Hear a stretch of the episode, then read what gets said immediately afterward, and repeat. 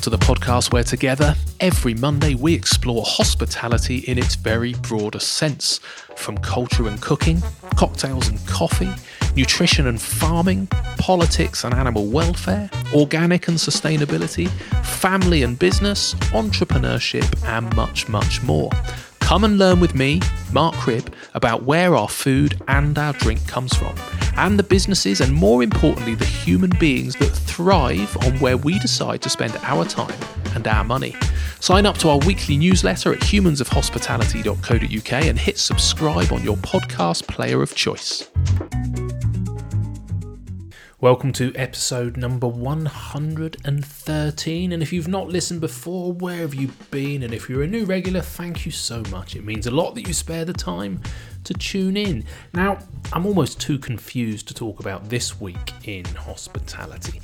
Wales is about to reopen, Scotland now has five tiers, England is pretty much closed, furlough's been extended until March next year, the retention bonus has been removed. We've really got no idea if we can open for Christmas. Suppliers have no idea what stock to order. We've got no idea whether we should be putting the Christmas decorations up. Frankly, I'm over planning for the future and I'm just rolling with the punches. Most people I speak with are exasperated. Many are very confused as to whether hospitals are busier than this time last year or not. It's really messy.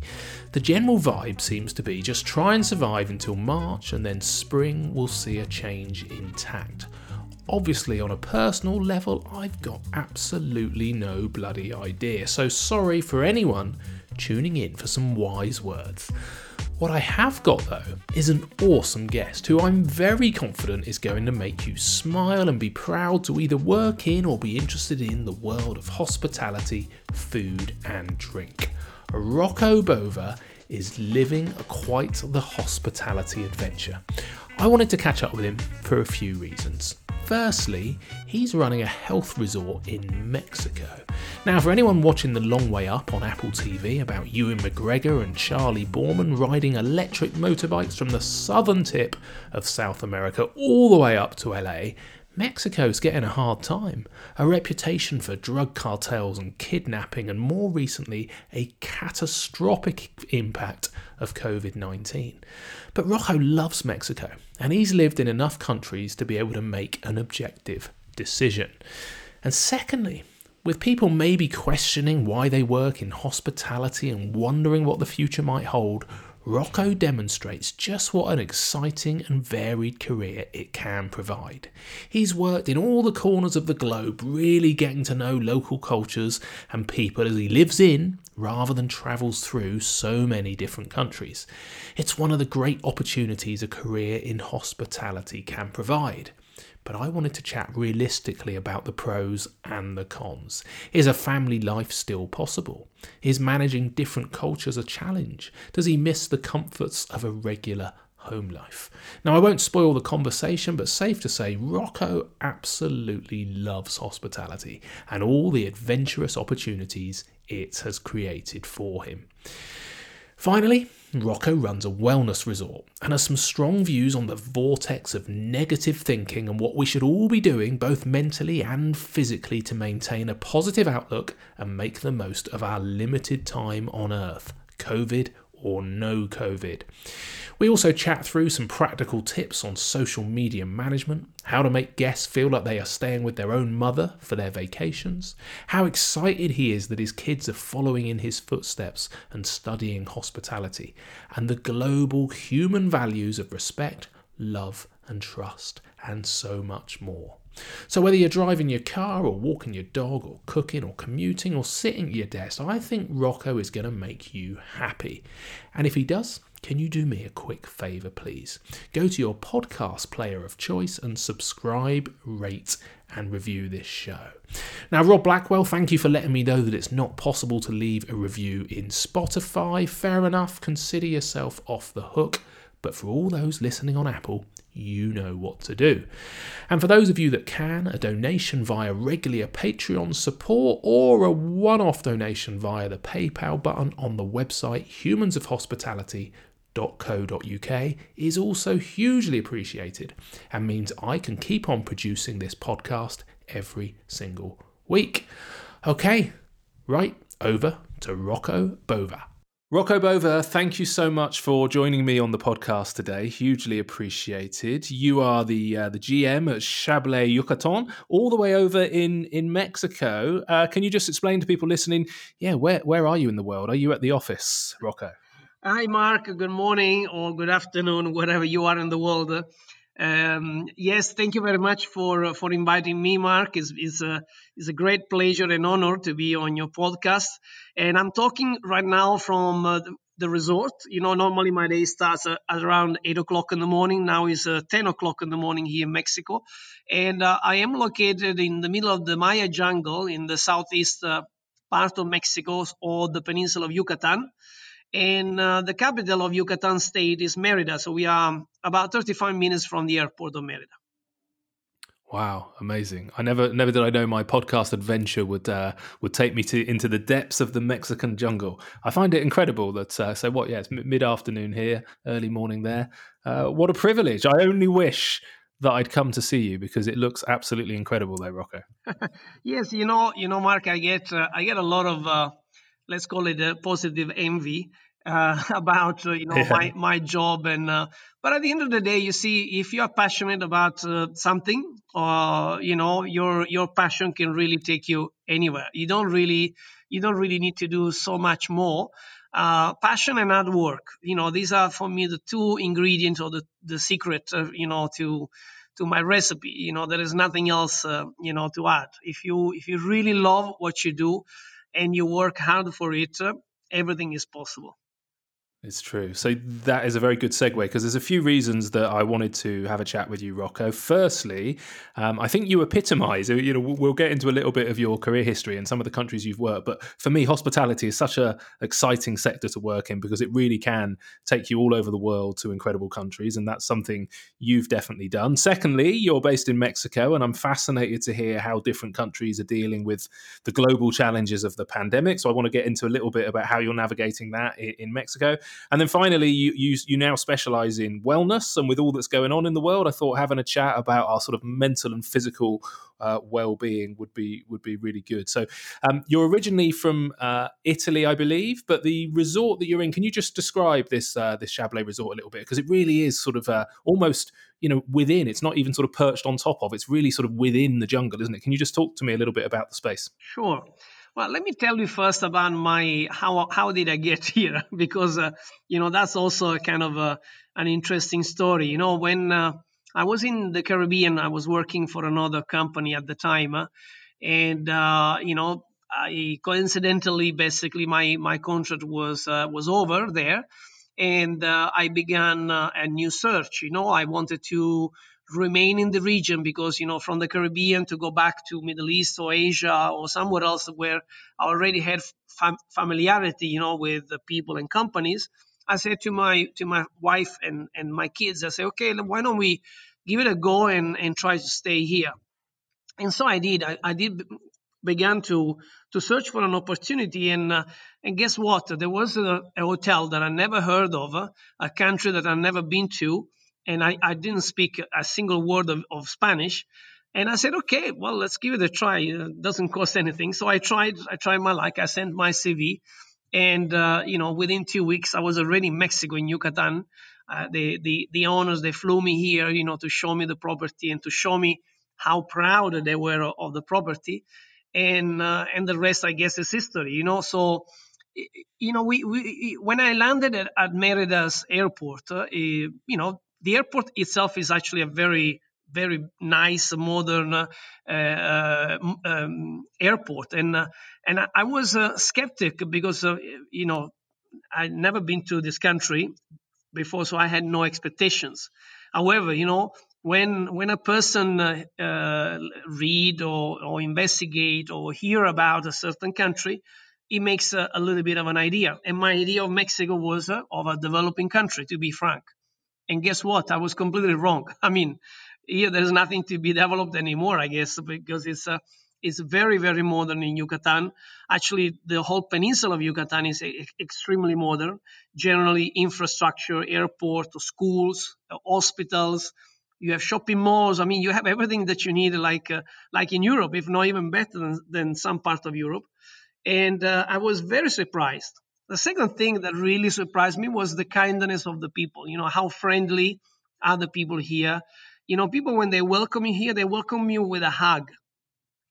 Besides shaking the, your your hand, they also give you a hug and they give you a pat on the back it's uh, it's really funny because of course in Italy we also hug you know and kiss with between men or or women but here is they give you this warm welcome that really make you feel at home and uh, even though I didn't speak Spanish, uh, you know, people really made an effort to speak slowly, and uh, even I had some few words that I could speak in Spanish, but then it was so so easy for me to integrate in the in the culture. And within a couple of months i was already fluent in the in the language so i could i, I could communicate with everybody and um, and and definitely you know the the resort uh, you know it's amazing. You you have to drive about 35 minutes first uh, you drive uh, literally through jungle to then arrive in a little village called Chochola, which is a you know an old village that has been here for uh, at least uh, 300 or 400 years.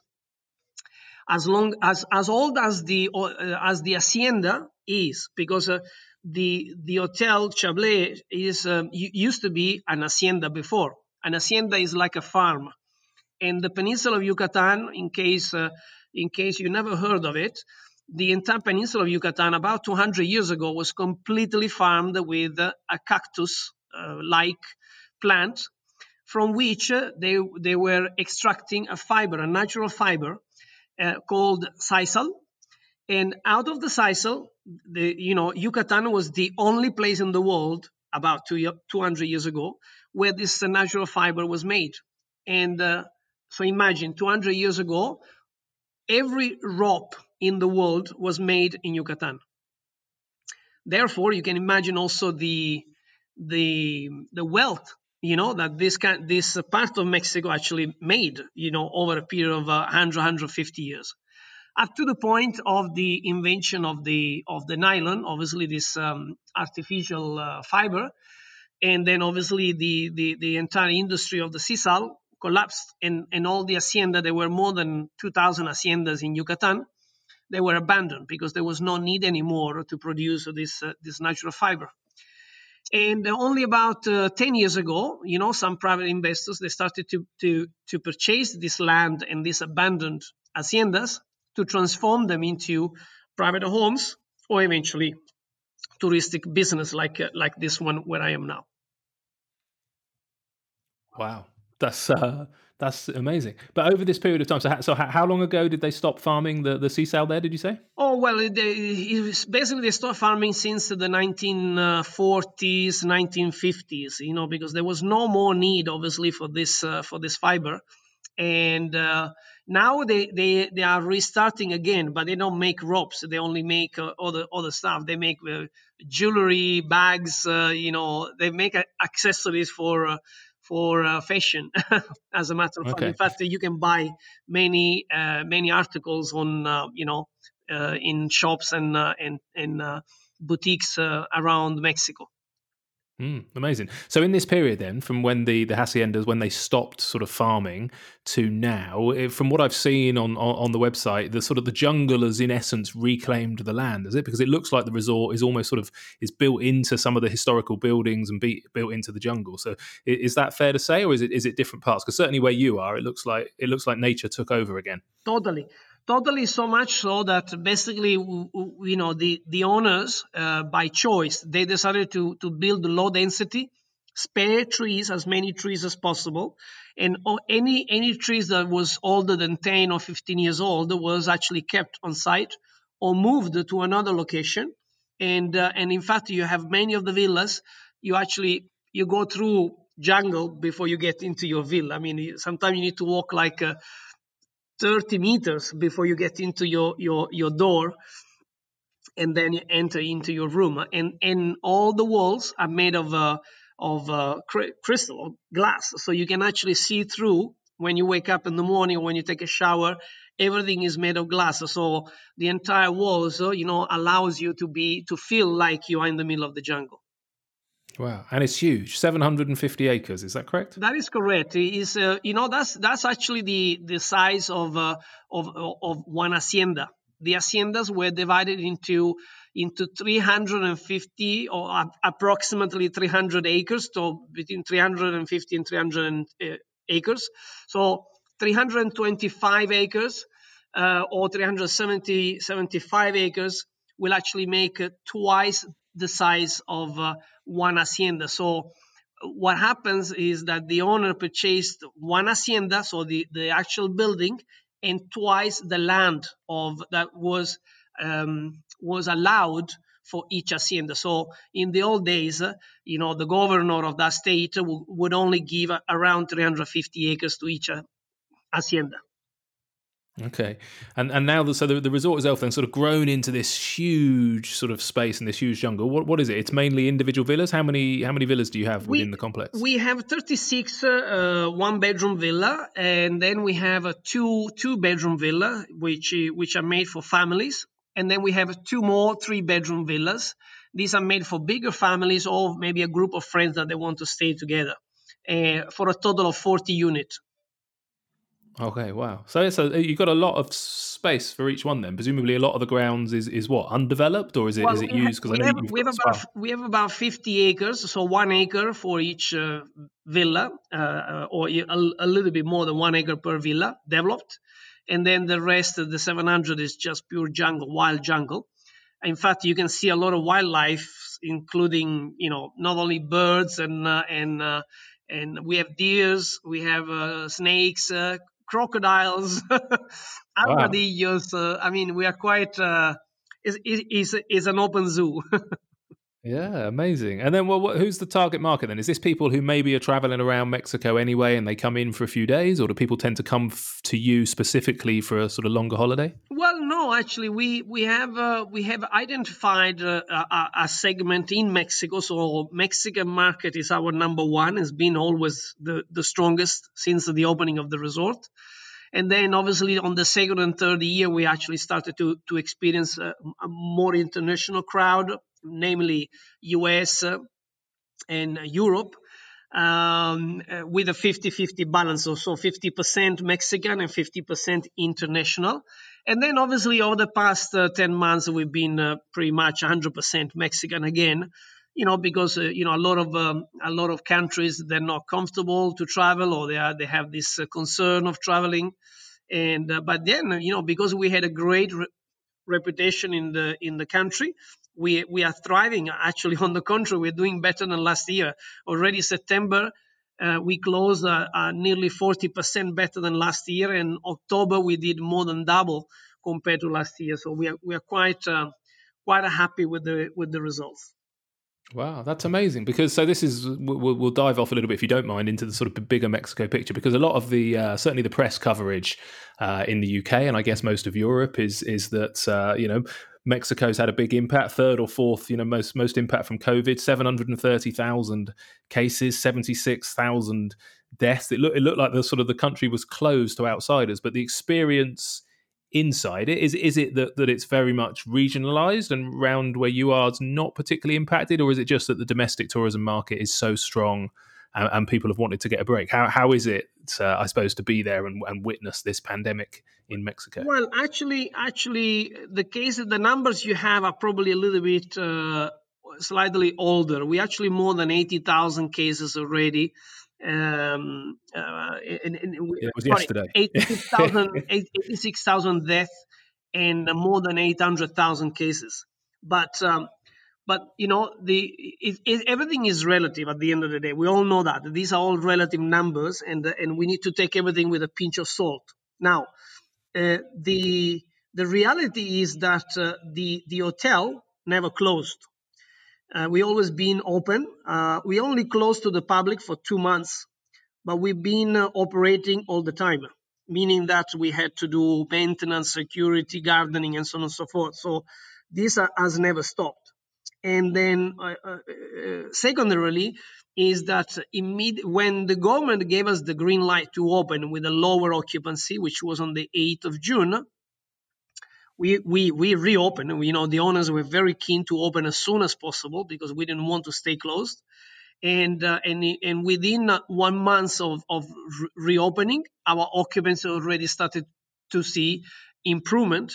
And then, as I said, you know, between June and September, we already been able to do you know better than last year so i think that uh, you know the the strategy that we have applied since uh, since we closed in uh, april april 1st and up until now is actually paying back now because a lot of company what they did when they closed down they stopped doing anything. They were not present on social media. They were not present with the, in terms of sales and marketing. They were not present with the industry with the press.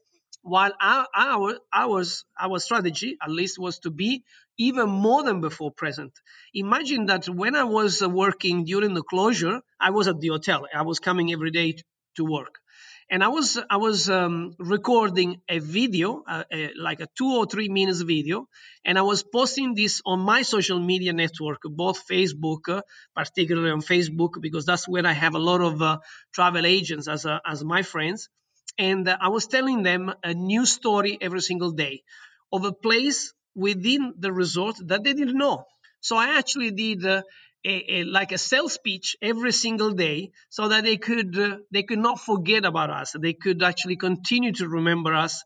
And guess guess what? I mean, they were so grateful because every day they would discover a new place, even without uh, without being here, and they were able to travel vir- virtually in our property.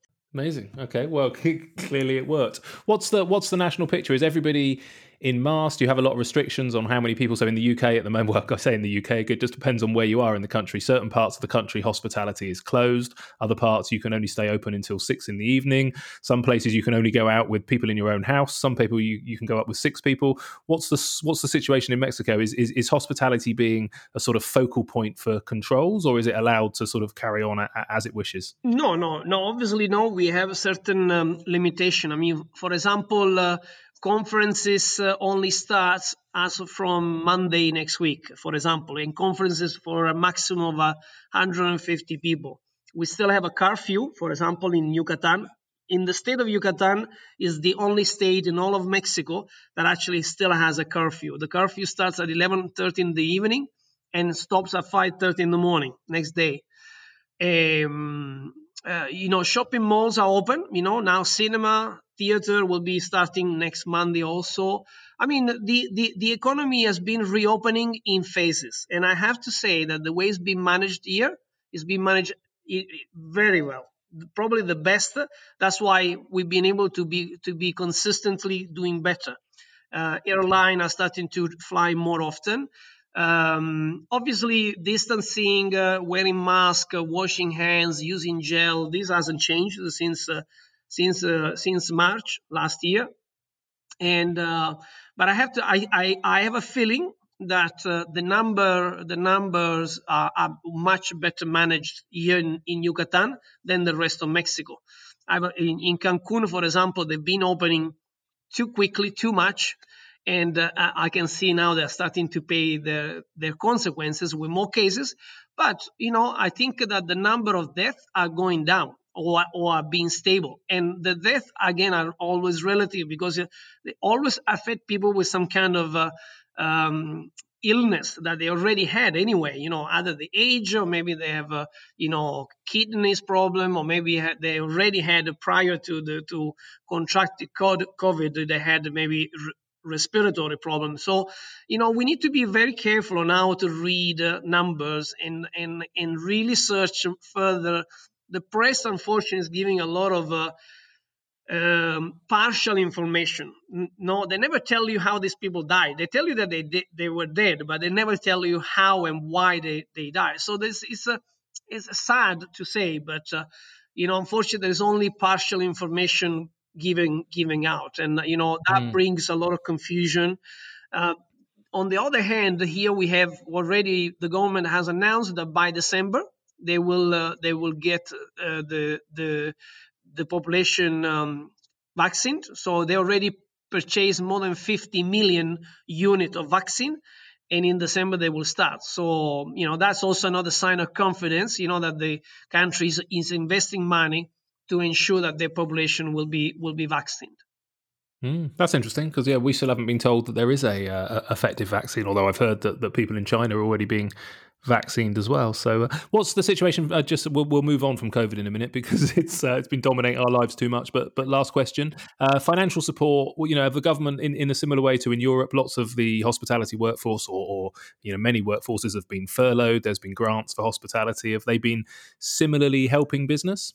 Not not really. I mean, uh, Europe is obviously another, or, or the US is another another country, and obviously Mexico cannot cannot afford to to provide help to 150 million people. You know, that's a is a big country.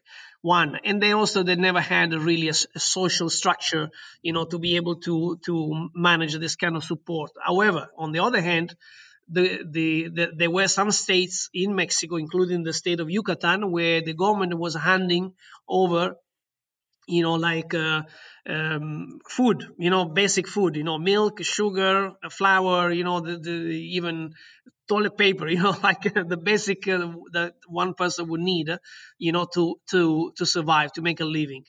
And uh, and companies, you know, by government to company, they've been given like delays in paying taxes, for example, or, or, or even between private and private to, you know, they, they were given uh, time not to pay rent I mean, I think in all it's been uh, been fairly done here. You know, considering where we are, it's been very fairly done. I, mean, I come from the south of Italy. I don't think, uh, I don't think. Uh, anyway, I don't want to talk about that, but I don't think, I don't think, I don't think Mexico has done badly. You know, I, I, I, from a personal point of view, from a foreigner point of view, uh, I think Mexico has been handling their situation pretty well compared compared to where we are and compare with the resources that they have.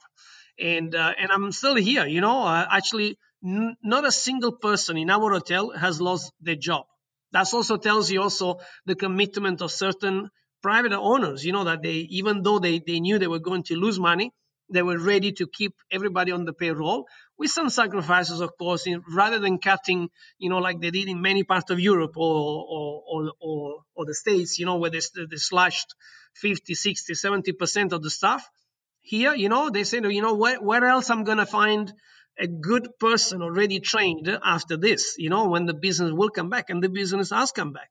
Imagine I had to I had to actually even call for people for extra help from outside because I I didn't have enough staff in some wow. in some occasions. So you know we reached occupancy in some days of uh, above seventy percent in one day of only. But just to tell you, you know we we are busier than than ever before. So it's good news. Mm, interesting. Well, congratulations, and and it's just interesting to to hear uh, yeah, how other countries are coping, I guess. But uh, let's go away from COVID and back into the world of hospitality. So, like I say, one of the things that uh, that I just suppose I, I, I found exciting uh, looking back at your career is you've worked in some incredible places over the last sort of 20 odd years. You've been in the Middle East, you've been in the Caribbean, Dominican Republic, Mauritius, Oman, Kuala Lumpur, Singapore. Um, but you, your, your sort of your education started, funny enough, in, in London. How did you get into into hospitality, and what was it that attracted you to it? Was it that sort of thought of, of global uh, travel? Because although it's although it is available, not many people actually get around as many countries as you have. So can yeah, you could just explain how did you end up in London and how did you end up traveling the globe on this hospitality adventure? Yeah, well, let me tell you first, you know, an advice for young uh, young hoteliers or young students in hotel schools. If you have made a decision to join the hospitality, keep your dream alive. You know, this is only a, a, a vacation time for the tourism industry. Uh, it's only a break that the industry is taking. Maybe it's the world that needs a break, you know, from two people traveling. you know, we I think we travel too much. Maybe everybody needs a break, and uh, and uh, and the tourism. Uh, I hope that we all learn something from uh, from this pandemic, uh, and we will become travelers, not tourists. You know, people need to travel with a purpose. They don't need to travel just you know to tick the box and, and say I've been in 150 countries because I have not been so, to so many countries after all. and and I'm not a, and I'm not a, a tourist. I'm I am a traveler. I prefer to say I've lived in 11 countries only, but I know those countries very well. You know, I can say that I know each each of those countries much better than than a tourist that has been in 150 countries and just went there to to take a picture. So let's let's make a, a distinction. How did I get uh, to the hospitality industry? Is uh, you know when I was 20 something, you know I had no clue on what to do in my life. But what I I really did know was that I wanted to travel the world. That's what the one thing I knew. And uh, by coincidence, I in my hometown in Italy, in the south of Italy, I met a Brazilian guy. His name is uh, Aelito Neri, and I think he's my angel. And uh, and Aelito, after after working my shift in a in a in a pizzeria, you know, uh, at around ten o'clock at night and over a beer, he asked me, Rocco, what do you want to do in your life?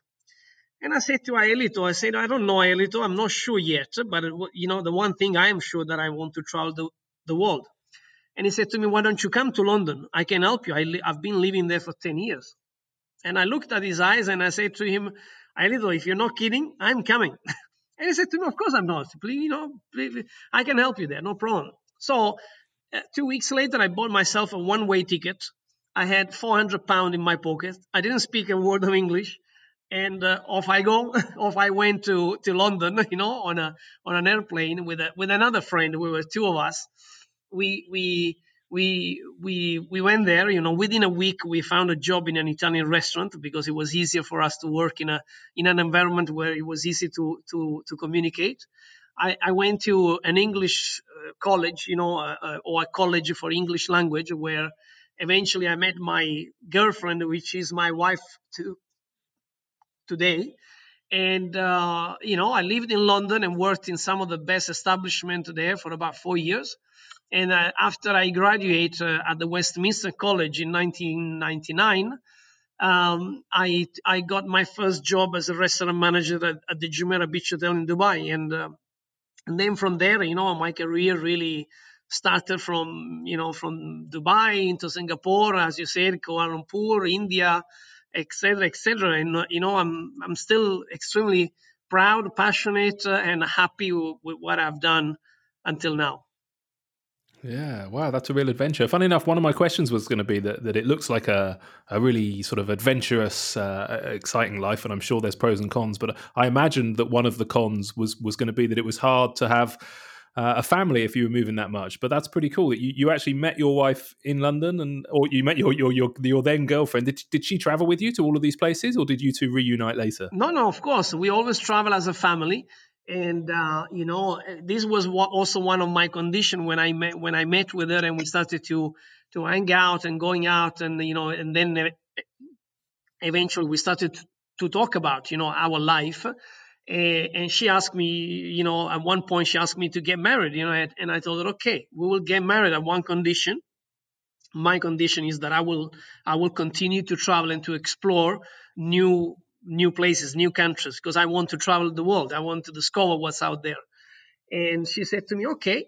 And then for me was a deal, you know, and uh, 20, 25 years later, you know, we're still together. We have two beautiful kids. And uh, my son uh, actually also, to my pride, uh, also has chosen to study hospitality. So he will be starting uh, university in, uh, in September next year my daughter she still has another two years to go but i hope also she will join the the tourism uh, uh, industry because it's a, it's a wonderful industry. It's, a, it's an industry that I will, I will never ever change for any other in the world Oh, it's a beautiful little treat talking to you, Rocco. After the sort of, you know, I too much am I bombarded by the negativity of all of the problems in hospitality at the moment. But to speak to you with that energy and passion and love for, uh, yeah, for the planet and for our sector, uh, it's good timing. I'm think you, will be making lots of people smile out there and falling back so. in love with yeah, it's felt a little bit like the industry sort of being battered by the uh, yeah international governments at the moment, certainly the British government, and uh, yeah, so it's just nice to know that uh, yeah, long term it is a beautiful, beautiful sector. So well done, that's awesome to be able to have a, a family and live that lifestyle is brilliant. When you look back at the countries you've uh, you've worked in and you've lived in, any any particular favourites? Yes, actually, a lot of guests ask me the same question. You know, when they when I tell them my story and uh, and they they they hear about my different uh, experiences, they always ask me, you know, which one do you like most? And uh, and yes, indeed, my my three three best experiences in in uh, as a whole. You know, you know, because you have to combine uh, family life, uh, private life, and work and uh, and the three top countries in not not in not in order of preference so just they are the the, the, the places where I enjoyed most uh, was Malaysia Oman in the Middle East and um, now Mexico. You know I think we've been uh, we've been blessed to work in countries where the, the the the culture and the roots are very very deep down. Meaning so if you go to malaysia for example you have a you have a blend of three cultures. You have the malay you have the indian and you have the chinese so that they they live together in the same place and they and they all have a role in the society and they all you know there's no racism or there's no uh, evident racism between uh, who is the best you know there is no competition you know everyone is very clear what is what is their role and I really enjoyed working there. You know, the culture is great. Uh, the people are very nice and friendly. They love life. They enjoy life. Um, food is fantastic because you can have Chinese, you can have Indian, you can have Malay at the same time. And uh, and the country is huge. There is so much there to go and see and and explore. Oman, among all the Arab countries, is probably one of the most uh, traditional yet modern at the same time. So they are relaxed towards Western people.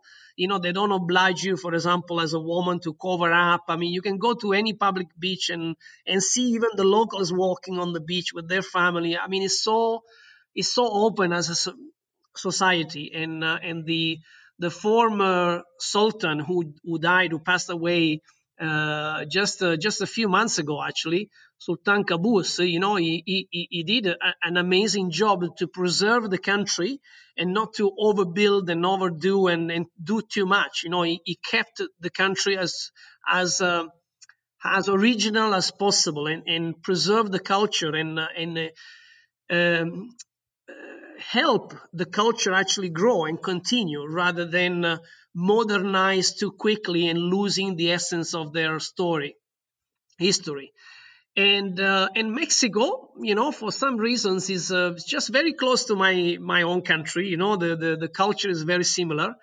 Um, you know, the, actually, I felt I felt very very little when I discovered how little I know about the culture and the history uh, of uh, of Mexico. You know, you know here. The, I mean, for example, talking about the Maya, the Maya culture is goes 2000 years ago or even more i mean there are there are because there is no history left you know everything was destroyed sadly by the by the the colonization of the spanish they destroyed they burned down everything you know they, they so they, they, they, there is not much history left but whatever is left uh, goes down goes back you know a couple of thousand of, of years and still there is a lot to be discovered and studied so there is a very ancient uh, culture in uh, in Mexico, and uh, and also the modern Mexico is cool. You know, people are very nice, very friendly. Again, you know, they're very open minded.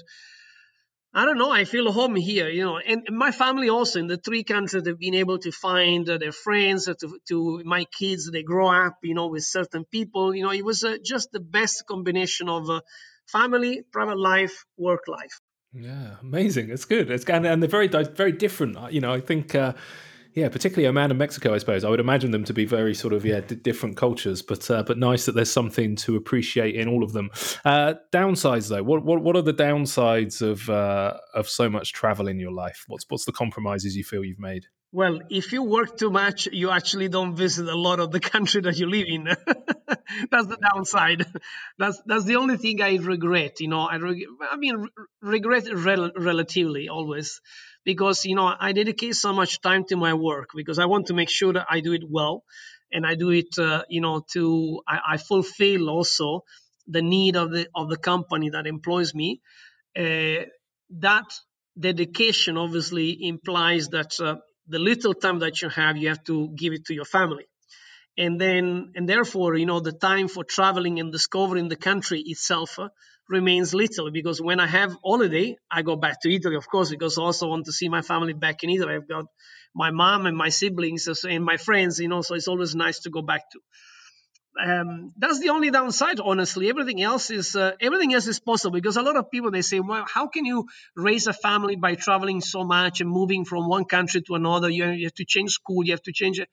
I mean, it's it's possible. It's just a matter of uh, willingness, you know, and and and be be able to to say yes, it's possible to be done. I mean, there's nothing that cannot be done if you have if you if your mind is uh, is geared to do it then you can do it mm. yeah it's very cool i think we always put obstacles in our paths but uh, but it's not really true really i traveled a lot uh, 20 20 years ago and uh, you know i'd meet families i remember being in the jungle in sumatra and uh, yeah you'd meet people on these global adventures and uh, you think oh so few people in in the uk would actually um, have the guts, I suppose, to just just you know give up normal life and go off and do it. But actually, once you do do it, it's possible and, it, and it's quite normal and it's nice to see. How did your kids? Because your your kids must have presumably was there a constant language that they had their education in, or not only did they change countries and then have to change schools, did they also have to change the language they were being taught in? Yeah, normally we've been we've been lucky to find uh, international schools in every country that we've been living into. You know, at the beginning until the age of ten years, actually they studied in a French school. You know, because my wife she's French, so the the mother tongue is French, and um, and uh, after that, uh, from the age of eight, 11, they went to international schools. So the first uh, 10 years, you know, they, they studied in uh, French and English. And the second part of their life, they started to learn, you know, to learn English and Spanish, you know. So it's been now since uh, five years, you know, the past five years they've been uh, they've been studying in in Spanish and English. Amazing. You you speak fluent French as well, Rocco? Or? Yes, yeah. Well, I, I I I forgot it a little bit because you know when I was in Mauritius, for example, you know the the, the majority of our guests were French, and you know conversation with staff also was in French. Um, I don't I don't speak French with my wife. With my, with my wife, I speak Italian, and so I, I speak with my with my kids in uh, in Italian. But then my wife she answered me back in French, and my kids speak to me in English. So it's a bit of a mess but somehow we understand each other, you know. In I love that. That's very cool. Yeah, it's nice. One one planet. Who needs to go and live on Mars? There's enough good stuff going on in this country.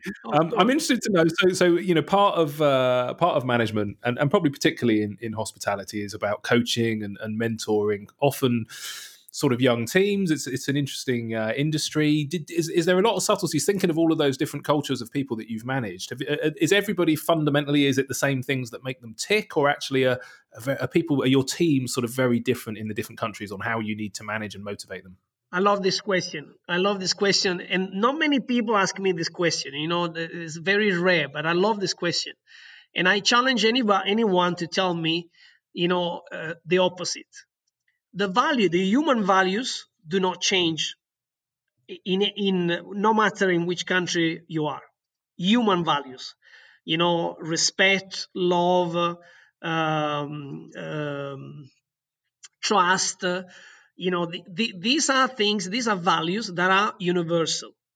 If you are able to apply the, the human values first before you try to influence somebody else or you try to change something, then so if you are able to apply those values then you are able to influence. But if one person is starting by thinking about the culture and not the values of the culture then it's going to have a huge clash because you're going you know western culture versus a middle eastern culture. You know maybe there are some common base uh, but the culture are different. But if you look at the values of each culture 95% of the values are exactly the same. Maybe the religion may be different, and that is an, an, another value, spirituality. But if spirituality as such, if you take it uh, into context, spirituality is the same. You know, you, you believe on something above and beyond you, whether it's God, whether it's uh, uh, whether it's uh, you know Muhammad, I mean Buddha, call it whatever you want, but it's, a, it's still is based on spirituality. That's again universal. For example, in our in our hotel, we we have a spiritual leader, you know, and the spiritual leader sees people from any r- religion. And sometime at the beginning, you know, people they feel like, uh, mm, wait a minute, you know, what is a shaman, you know, and then they start to freak out, you know. But at the end of the day, is a spiritual leader. And, and, spirituality, as such, if you take it into context, spirituality is, a, is about values. It is about talking about the human values. And human values have not changed for hundreds of, not thousands of years, are still the same. So, as an expatriate, what I learned first is uh, to accept and respect the human values first, and then uh, be accepted as a different person with another culture and uh, so far it's working so well. You know, I cannot I cannot really compare complain, but in in uh, in in essence, there's no difference. So if whether you work in India, in uh, China, or, or you work in Singapore, you work in the Middle East, or you work in Mexico or the Caribbean, human values are exactly the same. I I agree, uh, hundred percent. You know, my my favorite thing uh, and probably the, one of the motivations for getting into hospitality was just, you know, the more I traveled around the world, and actually often the poorer places that I went to, you know, where there was extreme poverty, and you know, I remember walking into to villages in northern Vietnam, and there'd be no running water and, and no uh, electricity, but the kids would come running out of the huts, and and and you know, the, just the communication of eye contact and a smile and a friendly demeanor, you know, and, and and we were all motivated by the same things. We we wanted to spend some time with our family and friends. We wanted to know that we could have somewhere to eat, and we wanted to know that we had somewhere safe to sort of you know to sleep that evening and stay overnight, and that and that was the core motivation for everybody totally. I met, and and money was irrelevant, and uh, yeah, it's it's a nice thing I think once you you know, we, we get hit by this sort of uh, global propaganda, I suppose, of, of the differences between race and religion and countries and all this kind of stuff. But the vast majority of people on planet Earth are actually wonderful, delicious human beings. And like you say, values is the word, isn't it? They're, uh, yeah, we have a we have a shared common sort of uh, yeah value. Totally. I agree with you. Rocco, you've made me you've made me smile. So, um, what is it then? You, you know, you, have invested a lot of time and energy in, into your education in this sector as well as well as different jobs and this sort of constant growth. What is it for you about about hospitality? Because you know the, the compromises are you, you've you've traveled a lot and we've spoken about that but also you mentioned about the fact that you don't get to travel around the countries enough. You know it's it's commonly known that we work a lot of hours and we work weekends. It's a sort of always on sort of industry. What is it about working in, in hospitality that clearly even though you've been doing it all this time it clearly still makes you very happy still makes you excited you're excited that your kids might go into the industry. What is it that you love about this this hospitality as a business and as an industry is is is the people around it. You know, is um, is uh, you know, hospitality is about uh, making one feel like home. You know, and uh, if I if I'm able to make somebody feel like in in in in, in his own home, then I I I I, I tick the box. I've done my job. You know, for example, here you know, as a part of the Mexican culture, which is also my own culture, you know, by coincidence, we welcome guests with a handshake and we we bid farewell with a hug you know because we receive them as a guest but we leave them as a as a friend or family even you know. Some some guests already have been with us once or more times a year. You know imagine that the same guests return more than one time every year in the same place even if they are mexican. I mean it may sound strange but but this is uh, what we you know what is the real true genuine basic hospitality. To make one person feel home.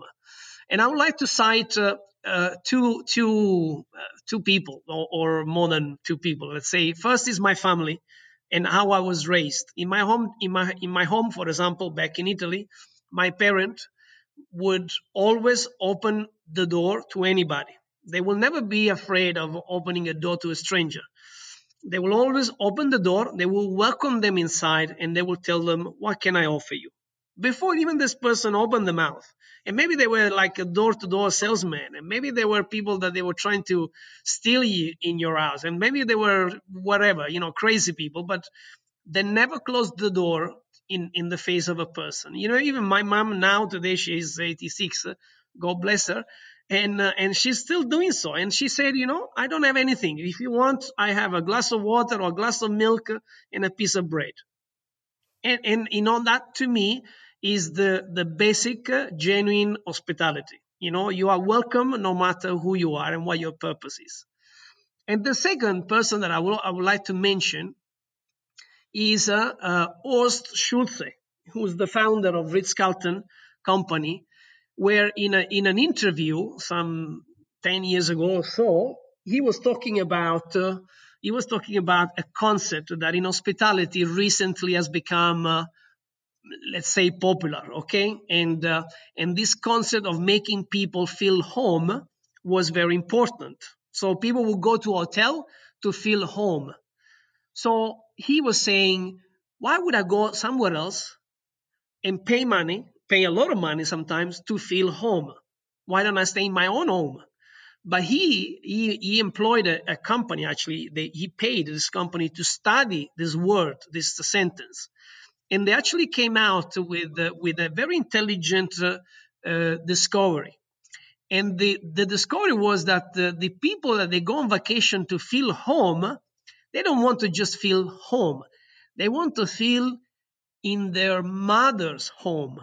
So they want to feel pampered like a mother will make, will pamper the son or the daughter when they come back home from a from a, a long uh, a long trip and say, "Oh, you're coming back, and I'm gonna cook the food that that you like. I'm gonna take care. I'm gonna do your room the way you, you like it."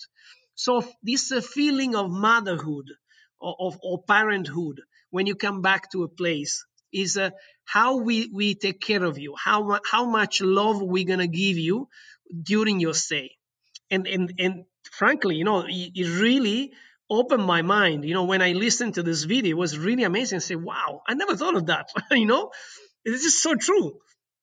And, uh, is, and yeah. you know, uh, applying these uh, basic, uh, simple rules, you know, in your daily work, uh, it really helps. You know, it really makes your your job so much easier. How do you do that though? How do you how do you make somebody feel like they are at home with their mother? What's the uh, yeah? What, is, what what what do you teach your team okay. to do to I make that you, feel real? I give you an example. I give you an example. So we welcome our guests at the airport. So in most cases, I mean, now I don't do it anymore because of the contingency and obviously the current uh, situation. But before, I personally used to go at the airport to welcome my guests. So, like a mother or a parent, when they wait for their kids, you know, we are there waiting for them. We don't wait, wait for them at the at the hotel. We don't allow a a, a stranger to welcome them with a with a with a, a, a small uh, piece of paper, you know, with the name on it. No, no, we go there ourselves. So if I cannot make it, one of my assistants, so a senior manager of the team, will be at the airport and will meet and greet uh, our guests at the airport. Not many hotels can do that for many reasons, but I think uh, in a hotel like like ours, we should be able to do for each single guest. And this is to me is a, is a small touch, is a small difference that will make or break the relationship, the beginning of a relationship with that customer. And uh, you know, one of the things I say to to to my team, we don't have to have always and win repeat business. What we need to have is a, a one-time business that becomes an ambassador that can can become our brand when he goes somewhere else and, and only talk well about if you go to Yucatan, you must go to Chablé Yucatan. That's nice. It's a nice touch. How about when they get there? When they walk into their into their villa because that was a great example. So when they arrive at the resort and they walk into their into their villa, is there anything special that you have uh, in the rooms or anything you do that just makes them uh, feel particularly I don't know special or relaxed or loved? Sure. For example, when uh, when uh, when we when they come at the reception, you know, before they they come to the building itself, we do a Maya. A, a short Maya ceremony, which is like a, a cleansing ceremony, which is made with a with um, uh, with an ornament made of uh, of uh, clay. We burn some sage and uh, like wild herbs that you find in, in our in our in our hotel, And, and this was a ritual which was done by the Maya people to to remove the bad spirit, you know, to get away any bad vibes before you actually enter a new environment. So we, we do this cleansing ceremony and, and only then we allow them to do the check-in. The check-in is not even done in a normal check-in counter. You know, it's, it's actually it's actually the, the, the replica of a, of a, a, a of a, call it a shop. You know, where where the workers of the hacienda used to go and buy their grocery or they, they used to buy their daily needs. Eh, so it doesn't look like a check-in counter as such and then from there we we we walk them. Uh, they, they we, we walk them to our, through our gardens for about 200 meters before they come to to the main house. And the main house used to be used to be the house of the owner. So you know while doing this uh, um, process call it a process in uh, in hoteliers language but it's actually an experience because by the time they reach their villa, they already heard that the the, the hacienda was uh, you know 250 years old.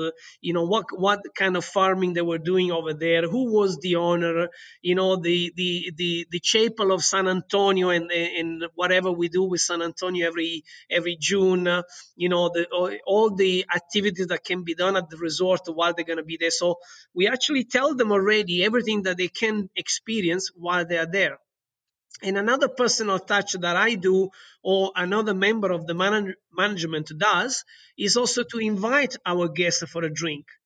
You know, in some hotels, for example, you know, let's say once or twice a week, they organize a guest cocktail, so where all the guests are invited. But here we do it more personalized. We do more one-to-one basis, or either we invite them for a, an afternoon tea, or we invite them for a, you know, sunset uh, cocktail, but it's more one to one. Is that's where we can build a, a long term relationship. That's where we can build also loyalty. And again, not so much loyalty to return, but loyalty to the brand and to become then brand ambassadors. You're my new hospitality hero, Rocco. I love you. Thank you, Mark. It's all natural. It's yeah. all passionate here. You know, it's, it is, it is. It's a reflex. I think it's like if you throw something at somebody and they duck, that's a reflex. And I, and I think good hospitality is a reflex. Somebody walks into your space and your automatic reaction is is you want to look after them and you want to say, look, you know, can I get you anything? Would you like a drink? You know, you are you tired? Whatever it is, it's it's it's it's a, it's a reflex. And uh, yeah, I think you Italians, you, you do it, uh, you do it particularly well. And I love that idea that you welcome them with a handshake and they leave with a hug. I think that's a great sort of, uh, yeah, great, great way of explaining when hospitality works well. Um, we're, we're, running out of time, but I want to touch on this wellness and I want to dip into sustainability a little bit as well. Um, the wellness side of it. So that's something that you, you focus on. You've got a spa, wellness resort. You, you're clearly interested in making people feel relaxed and, and feel better. Um, is, is, this something that you're just trying to sort of do whilst people are, are, with you, or are you trying to have a longer term impact on people's wellness so they actually take something away, something they've learned, and they take it back into their into their normal life? How do you how do you look at this sort of this idea of wellness? Well, first of all, uh, you know we we have to distinguish uh, wellness uh, and well being and spa, you know, very differently. You know, spa you know, for, for the majority of people, is a place where you go and get a nice massage. You feel great after this massage. And then maybe the day after, you feel the pain again. So you have not solved the, the problem. You are trying to mask it a little bit, you know, with some, this uh, rubbing, you know, of oil onto your skin. That's not solving the problem wellness and well-being goes beyond uh, the massage. You know we all need to understand that uh, our mind controls everything. You know our brain uh, is so powerful that can can do good and can also do bad. You know we there are many studies about uh, you know the power of uh, of of our thoughts. You know if we get into positive thinking or negative thinking this can affect your health. This is very uh, very proven. Even more today, in the situation of today, I tell you also a little bit of a of an example of what happened to me some time back. Uh, what happened to me was that uh, the first two weeks uh, of uh, of the pandemic, when when we had to close down our hotel, I had to announce to 250 of my staff that we were going to close down, and I didn't know when we we're going to open again. It was very difficult. It was the worst day of my life, of my career, because I, was the first time that I felt I had no clue what was going to happen. Not for me, not for my family, and not for my for my team. And uh, and I tell you the truth, I I fell into this vortex of negative thinking the beginning of of this pandemic. But then I said to myself, wait a minute, you know, if I do this, I I lose, my team lose, and everybody lose. I mean, I don't, I cannot afford to do that. So I had to, I had to do something. I had to react. And and what happened to me was uh, I had this idea naturally or whatever, you know, by looking at what happened on on the social media, on the virtual world, you know that I started to see a lot of people like me in my position or even more senior than me uh, doing exactly what you're doing. You know, inviting speakers, you know, of a certain level with experience in sharing their story. And the more I was learning about the stories of people from all over the world, from Asia, from China, from you know from africa from middle east from europe and so on and so forth and the more i understood wait a minute okay first of all i'm not alone second you know if we are all in the same boat if we are if we all row together maybe we can get out faster and then i started to learn from the best you know how you know act on what you can manage and forget about what you cannot manage because obviously there's no point to focus on something you cannot manage. And then by by starting to do that and continuing to do that i became an expert. Now people calls me and say rocco you know you come come on my show you need to share your story. And i really hope that by sharing my stories to as many people as possible i can actually help them to get out of uh, depression negative thinking because your brain, your mind is so strong that you can do everything possible. And, uh, you know, there is nothing except uh, reviving dead, probably, but there is nothing you cannot do because you, you know, our mind has enormous powers. But if we get, if we fall into the vortex of negative thinking, that's when we start talking about uh, tunnel you know now it's very it's very common to talk about oh we start to see light at the end of the tunnel. And then in, in one in one other show i'm going to repeat that again but in another show where i was invited as a as a speaker i said to to to the to the audience i say why are we talking about tunnels? There are no tunnels. Where do you see this tunnel? You know every day you wake up in the morning and the sun is up and the light is there. So if we start thinking we are in a tunnel we're going to probably get stuck in this tunnel because the tunnel is going to be extremely long. Instead, let's forget about the, the, the tunnel. Let's talk about light. Let's talk about how, well, how can we manage this light, whether it's little or, or, or, or a lot. Maybe we need to use some sunglasses. Maybe we don't need to use sunglasses so we can see better. But when a person becomes blind, then you cannot see, you cannot do anything because you, you, you, your everything blocks and then of course if you if you if you are in in a tunnel because it's dark you're scared. And if you're scared you get into uh, defensiveness you know? So there is a lot of things that our mind can or cannot do depending on how you use it. And frankly speaking mark you know i have not seen so much light like now. Everything is everything is possible even in today's situation even a lot of people that they, they complain that they cannot find a job that apply for so many and nobody's answering well maybe you're doing something wrong. You know there are jobs out there. Let, let me tell you there are jobs out there. Of course there may be no job for everybody but during this time there may be something else you can do. If, if we only complain that there are no jobs the jobs will continue not to exist. But maybe we can create jobs that they were not there before rather than looking for the same job like everybody else is. So I don't know if I make myself clear. There's a lot of uh, there's a lot of um, theory out there. I'm trying to explain, but yeah, no, it's very it's very passionate, and, and, and I share a lot of those those those thoughts. I guess a lot of that is around is around mental and around thinking. But are there are there practical things then that you you know with this journey you've been on, and it's clearly a subject that you're interested in. You know, what can people do practically to have an impact? Because you can't just you know you you can clearly you know think positive or, or think negative. Right. That's possible, but some people need a more practical way of, totally of sort of you know, seeing that seeing that, that that that change and that shift in gear. You are totally right. So first of all, get into habit you know, if your habit is to stay home in front of a computer 12 hours a day, change this habit.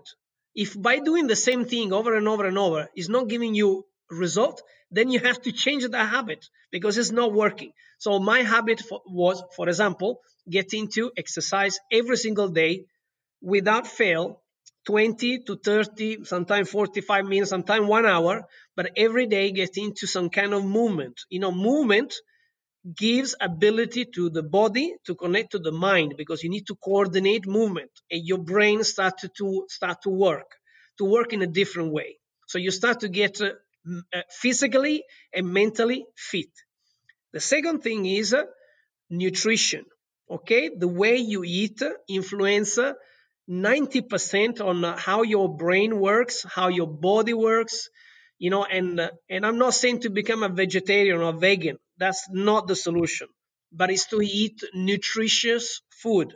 You know sadly a lot of people they conduct a sedentary life they stay home they, they're scared to go out or they buy pre-packed food because they don't want to cook they don't want to wash dishes. You know what? Well if you eat a pre pre uh, packed food or processed food this is not going to help you your body your mind to become healthier and now more than ever we need to become healthier and stronger so we can fight anything that can be illness or can be also fatigue it can be stress and can eventually turn into um, depression and the, th- the third and last one, very practical, okay? Surround yourself with positive people. You know, if you want to, if you want to get positive, then you, you need to, to surround yourself with people that they're positive. If you surround yourself with, with friends that they also lost their job and they also cry every day and they also apply to 100 jobs and they get nothing, what is going to happen? You're going to get into this uh, vicious circles of negativity. You never get out. So start surrounding yourself even doesn't need they don't need to be your friend because also at the beginning as i said also i had this challenge you know the first two weeks uh, where did i find comfort? On youtube. You have plenty of positive people there. People that can also help you get out of uh, of this vicious circle and they can eh, they can provide you some uh, simple sometimes simple tips uh, on how to change your day your daily routine or your habit and to get into positive habit I uh, I agree wholeheartedly. I love the uh, there's a there's a phrase in there or, or uh, a, sort of a fact I guess that you become the average of the five people you spend the most time with. Totally. And, and you know that, yeah, I mean, working out who those five want, people need to be. You just got to make sure those those five people are positive. You, you want you want a more practical. I mean, for example, I mean a person that uh, is uh, inspiring for me, you know, and I'm sure for many people around the world is this uh, Tony Robbins. You know, the guy has yeah. so much energy, and when he talks, he talks you can feel it even if you watch a video of this Tony Robbins. And he's done actually a lot of free content over the past six, eight months, you know, for people to understand that you can do it, you can do it, you can make it. But if you get stuck, if you get stuck into your mind mindset, into your negative patterns, then you're dead. Then that's where you cannot. So going back into wellness and well-being, uh, and uh, this is what it is what we do in our hotel is to ensure that uh, we help people feel good. And feeling good about yourself is not about just getting a massage and eating vegan food. That's not.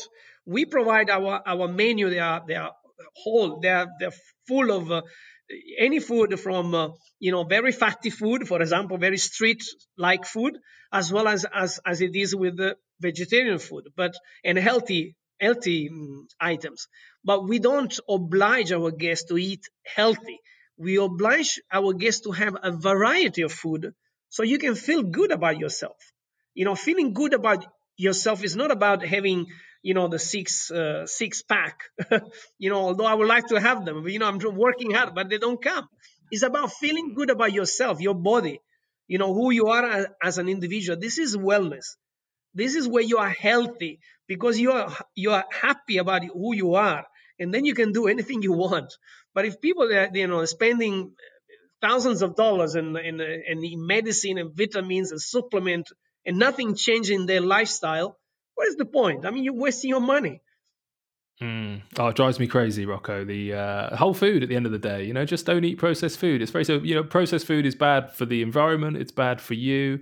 Uh, whatever your diet, whatever your beliefs, you know, let's just get back to eating actual, real, whole food that's not made in a factory. You know, it's uh, it's a simple thing, but uh, but frustrating that it that it seems to be too hard, and, and particularly missing, I think, from the the sort of commentary on COVID at the moment. Clearly, the best thing you can do for COVID is to is to focus on your your physical health, your mental health, your cardio capacity. It's a respiratory disease, um, but it doesn't seem to be there. You know, not enough people are saying, "Look, go go out, go outside, go out into the forest, go out, have a walk, have a run, uh, focus on your well being, focus on what you're eating," and that's probably going to have the biggest impact if if you do get COVID. And uh, yeah, sadly missing, I think, from the commentary.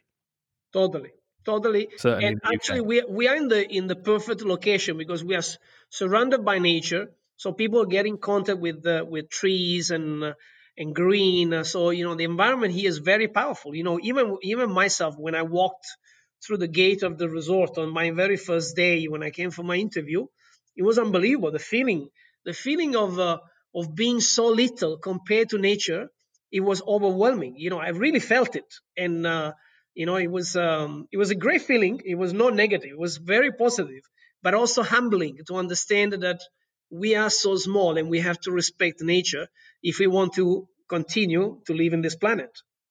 Mm, hundred percent. I love spending time in the mountains. We do. Well, funny enough, so I was, I was draw to a close, but that was my, my last question I wanted to ask you about. And you, have said a few things.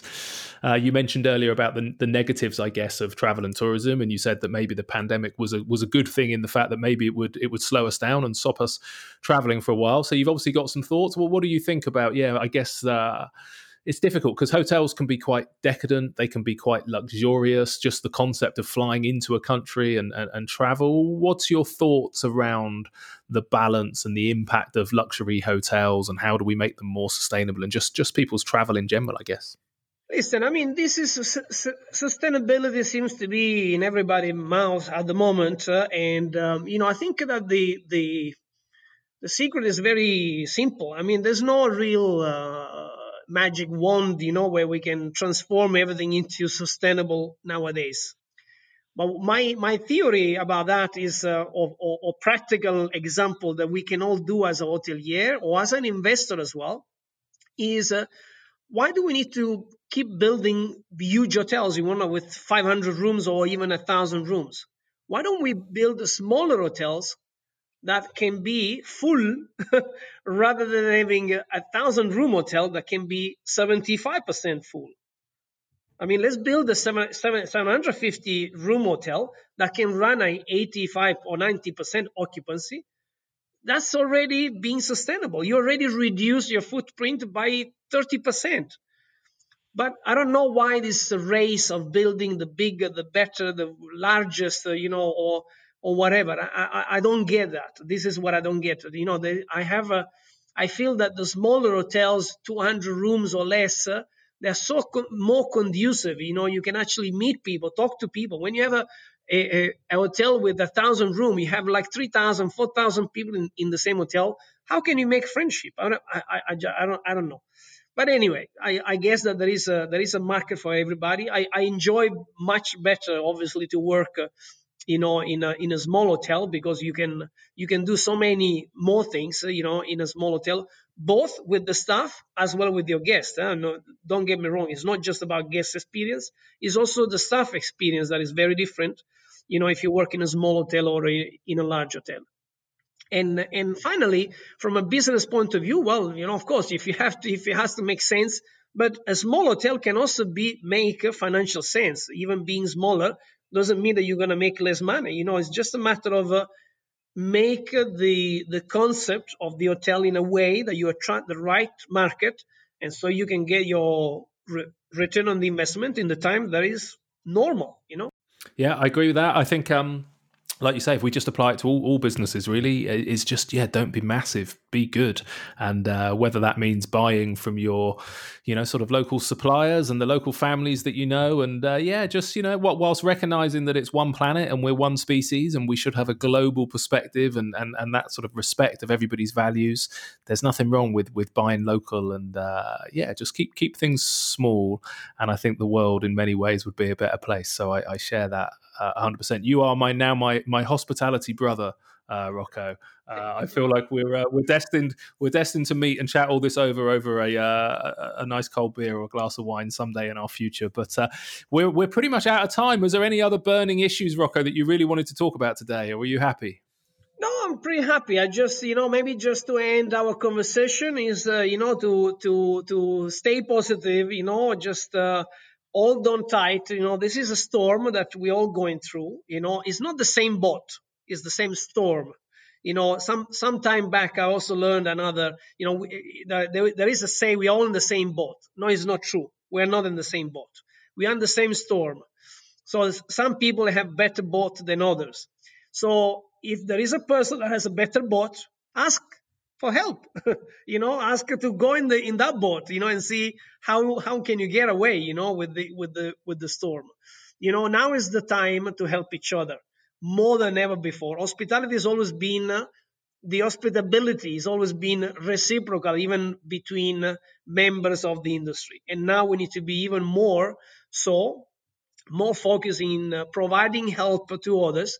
Because guess what? When you help another person, you also help yourself. You feel good. When you give help and you give for free, you feel good. And this feeling good, again, gives you a positive mindset.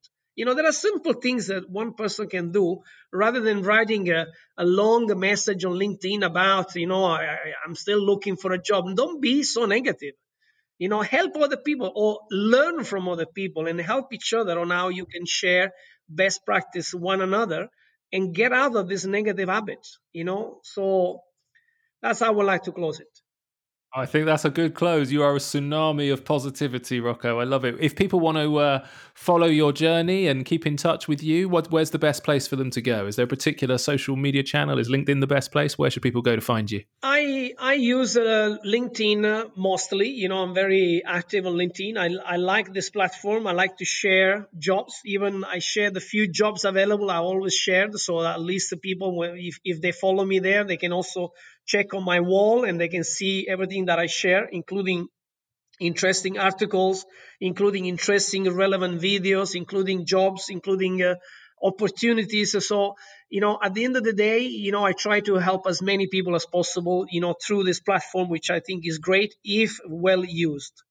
Uh, I'm also on Instagram, you know, if, if you like, you, know, you can also follow me there, but, you know, I don't use it as often and uh, and that's it basically. So these are the what's, the, what's your handle for Instagram, Rocco? It's at Rocco Bova. You can find me there.